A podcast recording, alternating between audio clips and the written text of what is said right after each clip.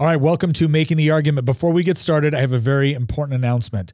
We have a brand new deal with goodranchers.com. That's right. If you go into Good Ranchers and you use promo code Nick and you sign up for one of their subscriptions, you're not only going to get $15 off, but do you remember the old deal where you got two pounds of ground beef with each order? Well, we just upped the game. That's right. You can choose top sirloin, salmon, chicken breast, or bacon now. Every single order you get on that subscription is going to come with free top sirloin, salmon, chicken breast, or bacon. You get to choose which one if you use promo code Nick. And again, $15 off on top of that. That's a savings of $480 in meat by signing up for one of those subscriptions. Not to mention the fact that if you are looking for a gift for someone that is impossible to shop for, you can go on to goodranchers.com and get one of their brand new gift boxes. Now, this is a limited time only offer. It's part of their overall Black Friday special. So go on to goodranchers.com to get more details. Sign up for promo code Nick in order to get that deal, and let's get on with the show. The jury in the Kyle Rittenhouse case is now deliberating. They've been deliberating ever since this morning. And we're going to find out here, hopefully, pretty soon on what the verdict will be. But I'm going to go ahead and make a prediction right now that one of two things is going to happen. Either Kyle Rittenhouse is going away for a very long time, or he's going to become a multimillionaire. We're actually going to explain today on making the argument how the press is the very institution that is probably going to make that happen. I'm Nick Freitas Making the Argument, where we make the arguments to defend a free society.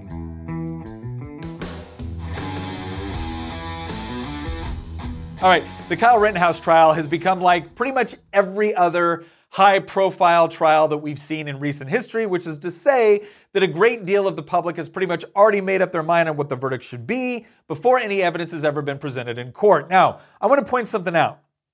For those of you who follow me on Facebook, you know, Twitter, Instagram, TikTok, whatever, you're going to notice something.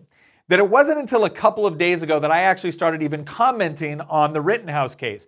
And this is because I thought this was a situation where you could have had a lot of evidence come out uh, in court that maybe wasn't seen to the, shown to the public initially. Uh, the, the prosecution might have been able to bring a great case based off of evidence I wasn't privy to. And so this is the sort of thing that I don't tend to jump to conclusions to until I've seen more facts and evidence presented. And I have to tell you, the reason why I think Kyle Rittenhouse will be acquitted and probably should be acquitted is in large part not just because of the videos or the arguments that the defense made, but also because the arguments that the prosecution has made. And we're going to get into all of that, but the first thing that I want to do is I want to explain my initial statement. Why do I think that it is highly possible that Kyle Rittenhouse is going to be a millionaire here pretty quickly? And that is really chalked up to the way that the media has handled this case before it ever got to trial. So let's go over some of the biggest lies that the media has pushed and ways that the media and social media has tried to manipulate this case in the favor of the prosecution, right? In the favor of the state. So let's look at this first one. This first claim that you see to this day, doesn't matter how many times it's been refuted, you see it all over the place.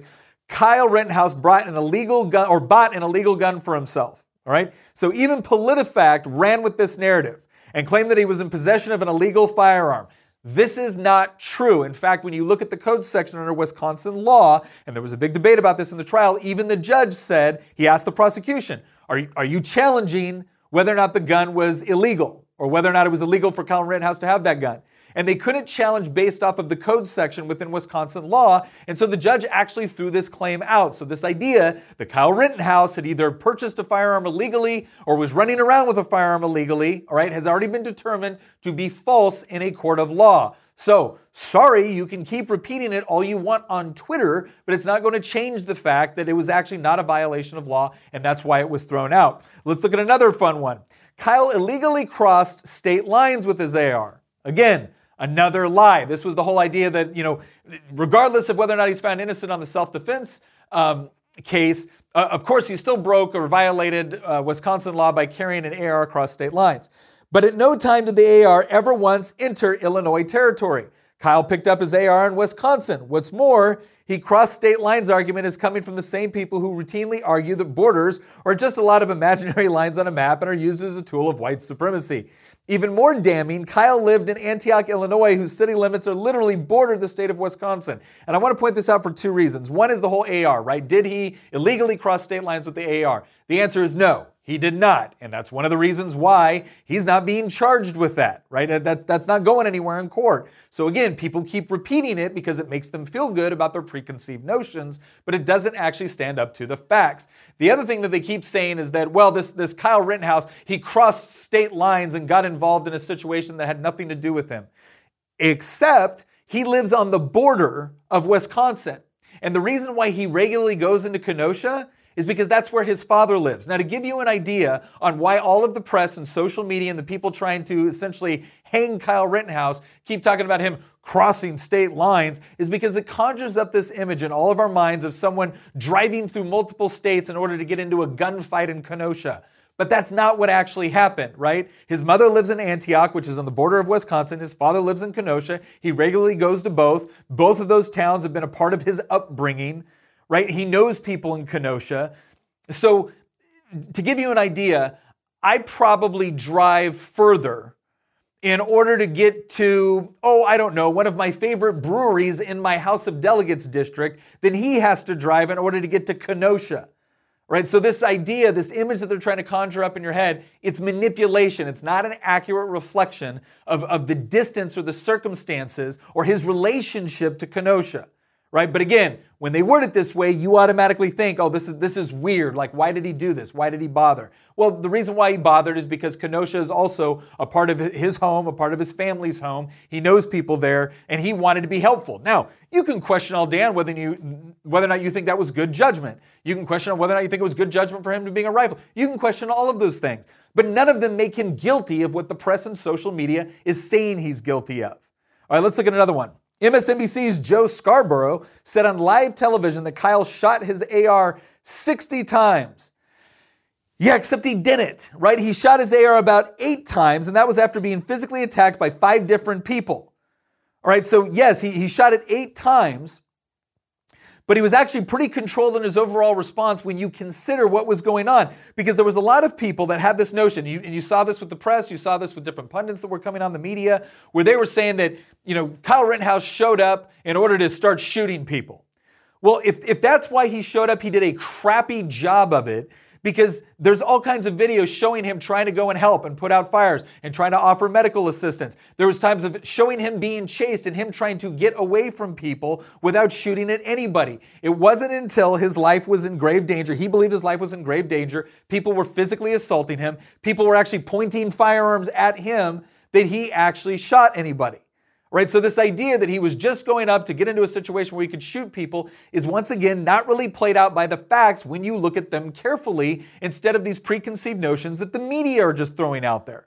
All right, what's another one that they keep talking about? Kyle is a white supremacist, right? This was something that was common. You had everybody, to include the Biden White House, either suggesting or coming right out and accusing Kyle Rittenhouse of being a militia member or a white supremacist. Now, what evidence did they have of this? Well, let, let, me, let me read off some of the damning evidence for you.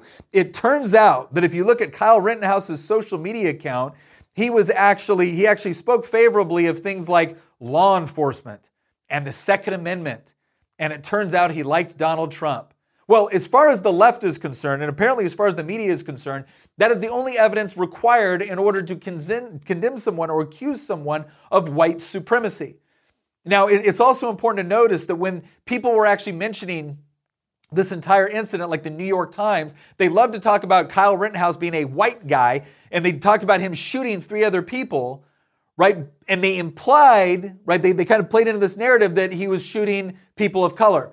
Turns out that everyone that attacked Kyle Rittenhouse that he ended up shooting was a white person right? So so nothing that they could find in this in this kid's history nothing they could find on his social media nothing they could find with respect to the, the facts of that night pointed toward white supremacy unless of course you live in this woke progressive world where the very you know nature of having white skin automatically makes you a white supremacist but that just begs the question that if he's a white supremacist because of his white skin and he shot three other white guys, then I guess was he shooting white supremacists according to left wing logic?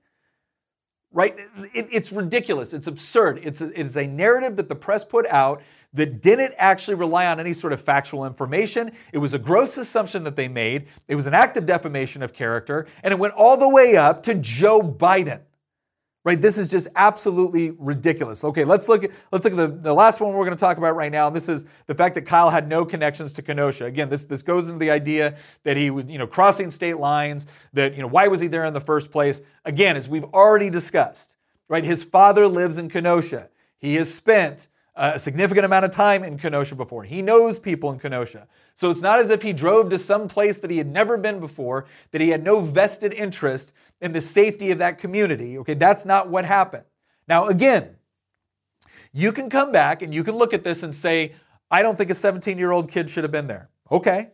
I don't think a 17 year old kid should have been going out there, even if he was trying to provide medical assistance or if he was trying to help put out fires or whatever it was. Okay. You can believe he shouldn't have been there in order to help protect private property when private property owners in that community were actually calling for people to come and protect them because the police weren't doing it. Right? You, you can disagree with all that. You can disagree with the fact that he brought a firearm. You can disagree with all of that. And guess what? None of that makes him guilty of murder. None of that makes him guilty of inciting violence. And I find it just horribly intellectually dishonest. That when you look at the circumstances of what happened here, and you look at the people that confronted Kyle Rittenhouse, right, we know some of them, maybe not all of them, we know some of them were actively engaged in acts of violence. They were setting things on fire, they were rioting.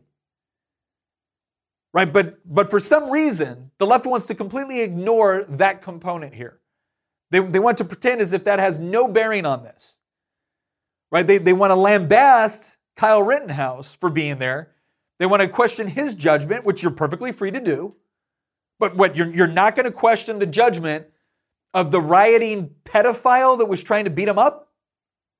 Like that, that person, that person is now a hero, according to the prosecution.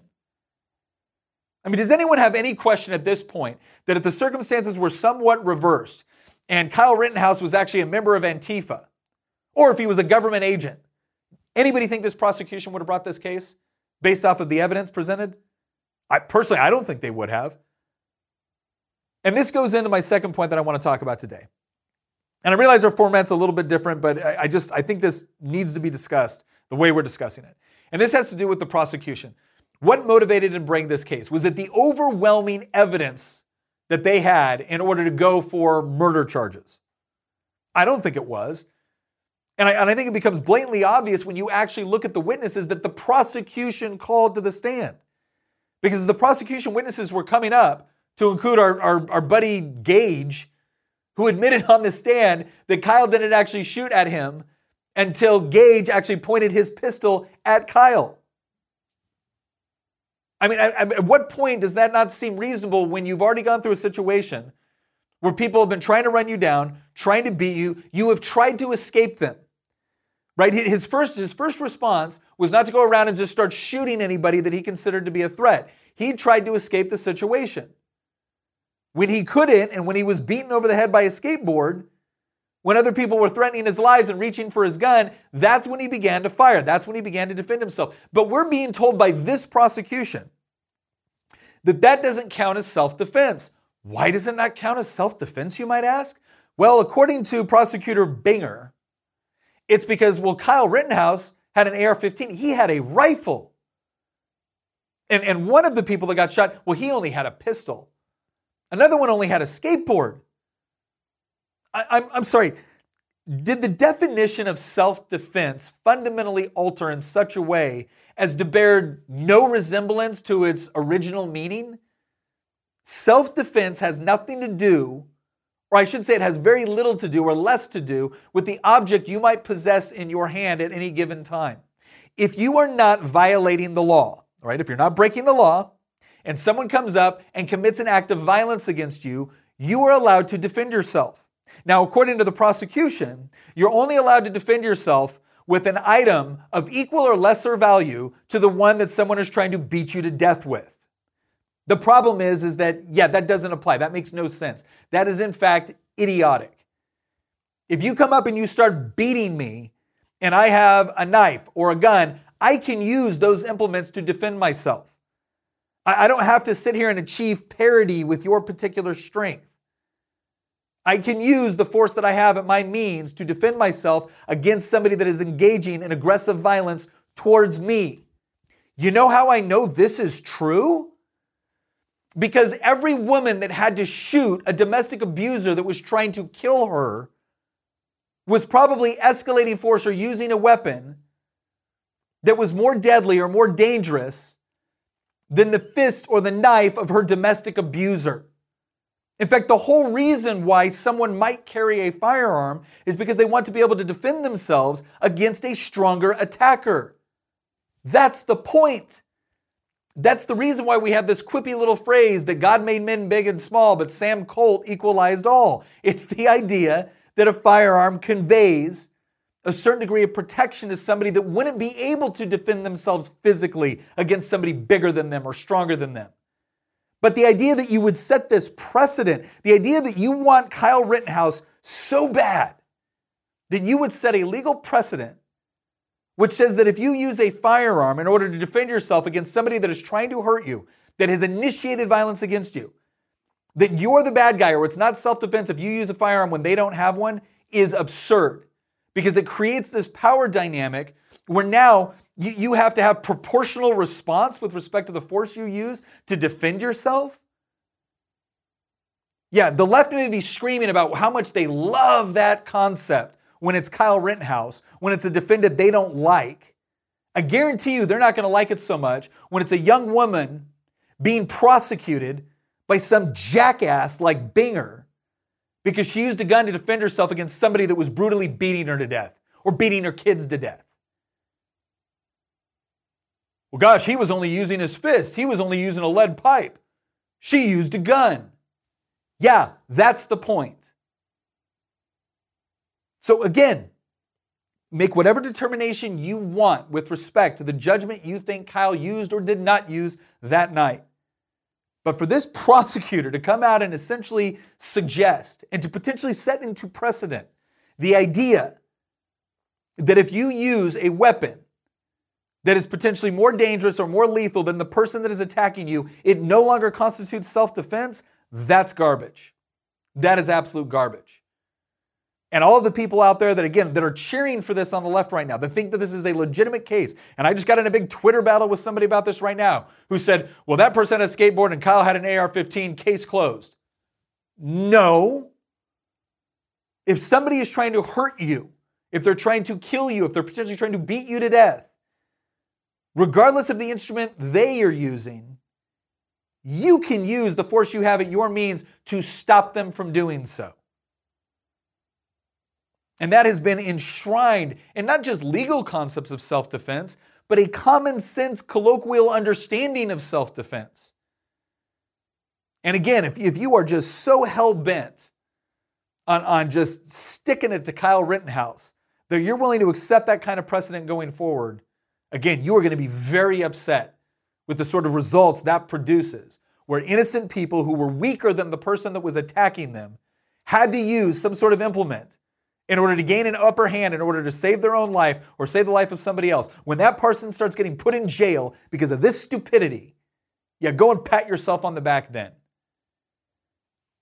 I, am sorry, that just that frustrates me so bad. One of the biggest things I talk about on making the argument is this idea of not just intentions, but results. It's not just about you having a desired outcome and insisting that you get to that outcome by any means necessary. It's about understanding the second and third order effects of how this could impact other people that you haven't even considered yet.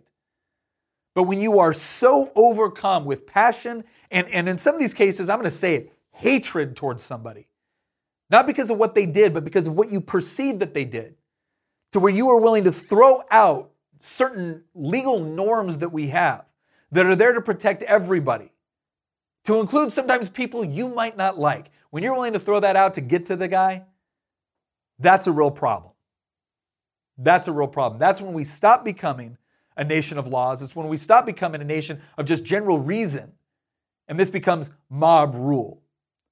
And I think it's very, very telling that in Wisconsin, they've already pulled in the National Guard in anticipation of a not guilty verdict on Kyle Rittenhouse and so they've got the National Guard in there in order to protect Kenosha from rioting. from, you know, what the press will probably call a mostly peaceful protest. So, look, part of the reason why we're, we're in this situation right now is because of how the press covered this. I mean, uh, honestly, I think it's amazing that you can even find an impartial jury. Because so much of this was just being shoved down all of our throats on, on media, on social media, by elected officials, by people that should have known better, by people that want us, that honestly believe that we should trust them for their analysis when they engage in this sort of behavior. And, and I'm not saying the right is never guilty of that. There are people on the right that are every bit as, as guilty of it in other respects. So, yeah, we can all do better, but this is ridiculous. And the people that are supporting this sort of approach to the concept of self defense are doing a lot more harm than the good they think they're doing simply because they don't like Kyle Rittenhouse. All right, well, we're going to stand by. Obviously, we're all interested in the verdict. When the verdict finally comes out, we'll be able to do a, another show specifically talking about you know what the jury found, what the implications are. We'll be able to come back and see whether or not the predictions that we made here today were correct. In the meantime, I want to thank you once again for joining us on Making the Argument. Please do not forget to like, share, comment. If you're listening on Apple Podcasts or Spotify, leave us a five-star review. It helps a great deal. You're watching on YouTube, Facebook, etc. Go in there, leave us a comment. Let us know about future episodes or issues that you would like us to cover. I'm Nick Freitas with Making the Argument. Thank you very much for joining us, and we will see you next episode.